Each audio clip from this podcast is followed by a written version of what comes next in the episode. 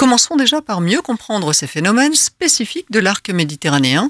Élise Lapérouzin, chef du bureau des risques d'inondation et littoraux au ministère de la Transition écologique. Les phénomènes de pluies intenses sont causés par des remontées d'air chaud et humide en provenance de la Méditerranée. Et ces remontées sont plus fréquentes à l'automne lorsque la mer est plus chaude. Ces masses d'air peuvent se retrouver bloquées par le relief et sont alors à l'origine d'orages violents. Les 15 départements de l'arc méditerranéen sont particulièrement concernés par ces épisodes de pluies intenses qui provoquent des inondations soudaines et violentes. Alors quels sont les bons réflexes en cas d'alerte? Première chose essentielle, comme le rappelle le clip de la campagne, on ne prend pas sa voiture. Quand ma maison a été inondée, j'ai voulu prendre ma voiture pour aller chercher mes enfants à l'école. Mais heureusement, ma compagne avait les bons réflexes. On a laissé les enfants à l'école.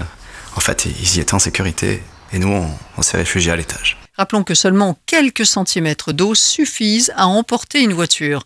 Et on ne descend pas non plus dans les sous-sols. Hortense Blanchet, adjointe à la chef de bureau des risques d'inondation et littoraux, nous donne quelques autres conseils qui peuvent également nous sauver la vie. Sans me mettre en danger, je coupe les réseaux de gaz, d'électricité et de chauffage. Pendant la crise, il est très important de rester informé et à l'écoute des consignes de sécurité données par votre mairie et par la préfecture via leurs canaux de communication ou par les chaînes d'information radio en continu. Et si vous habitez dans les régions concernées, il est judicieux d'avoir toujours à dispo chez soi un kit d'urgence au cas où Hortense Blanchet. Le kit d'urgence vous permet de vivre de manière autonome durant trois jours. Préparé à l'avance et placé dans un endroit facile d'accès, vous pourrez le prendre rapidement en cas d'alerte. Les objets essentiels pour être autonome dans l'attente des secours sont une radio à pile avec des piles de rechange, de quoi vous éclairer, donc une lampe de poche à pile, des bougies, un briquet, des allumettes, de la nourriture non périssable et ne nécessitant pas de cuisson, de l'eau potable en quantité, vos médicaments, la copie de vos documents essentiels dans une pochette étanche avec de l'argent liquide, des vêtements chauds et une trousse de premier secours.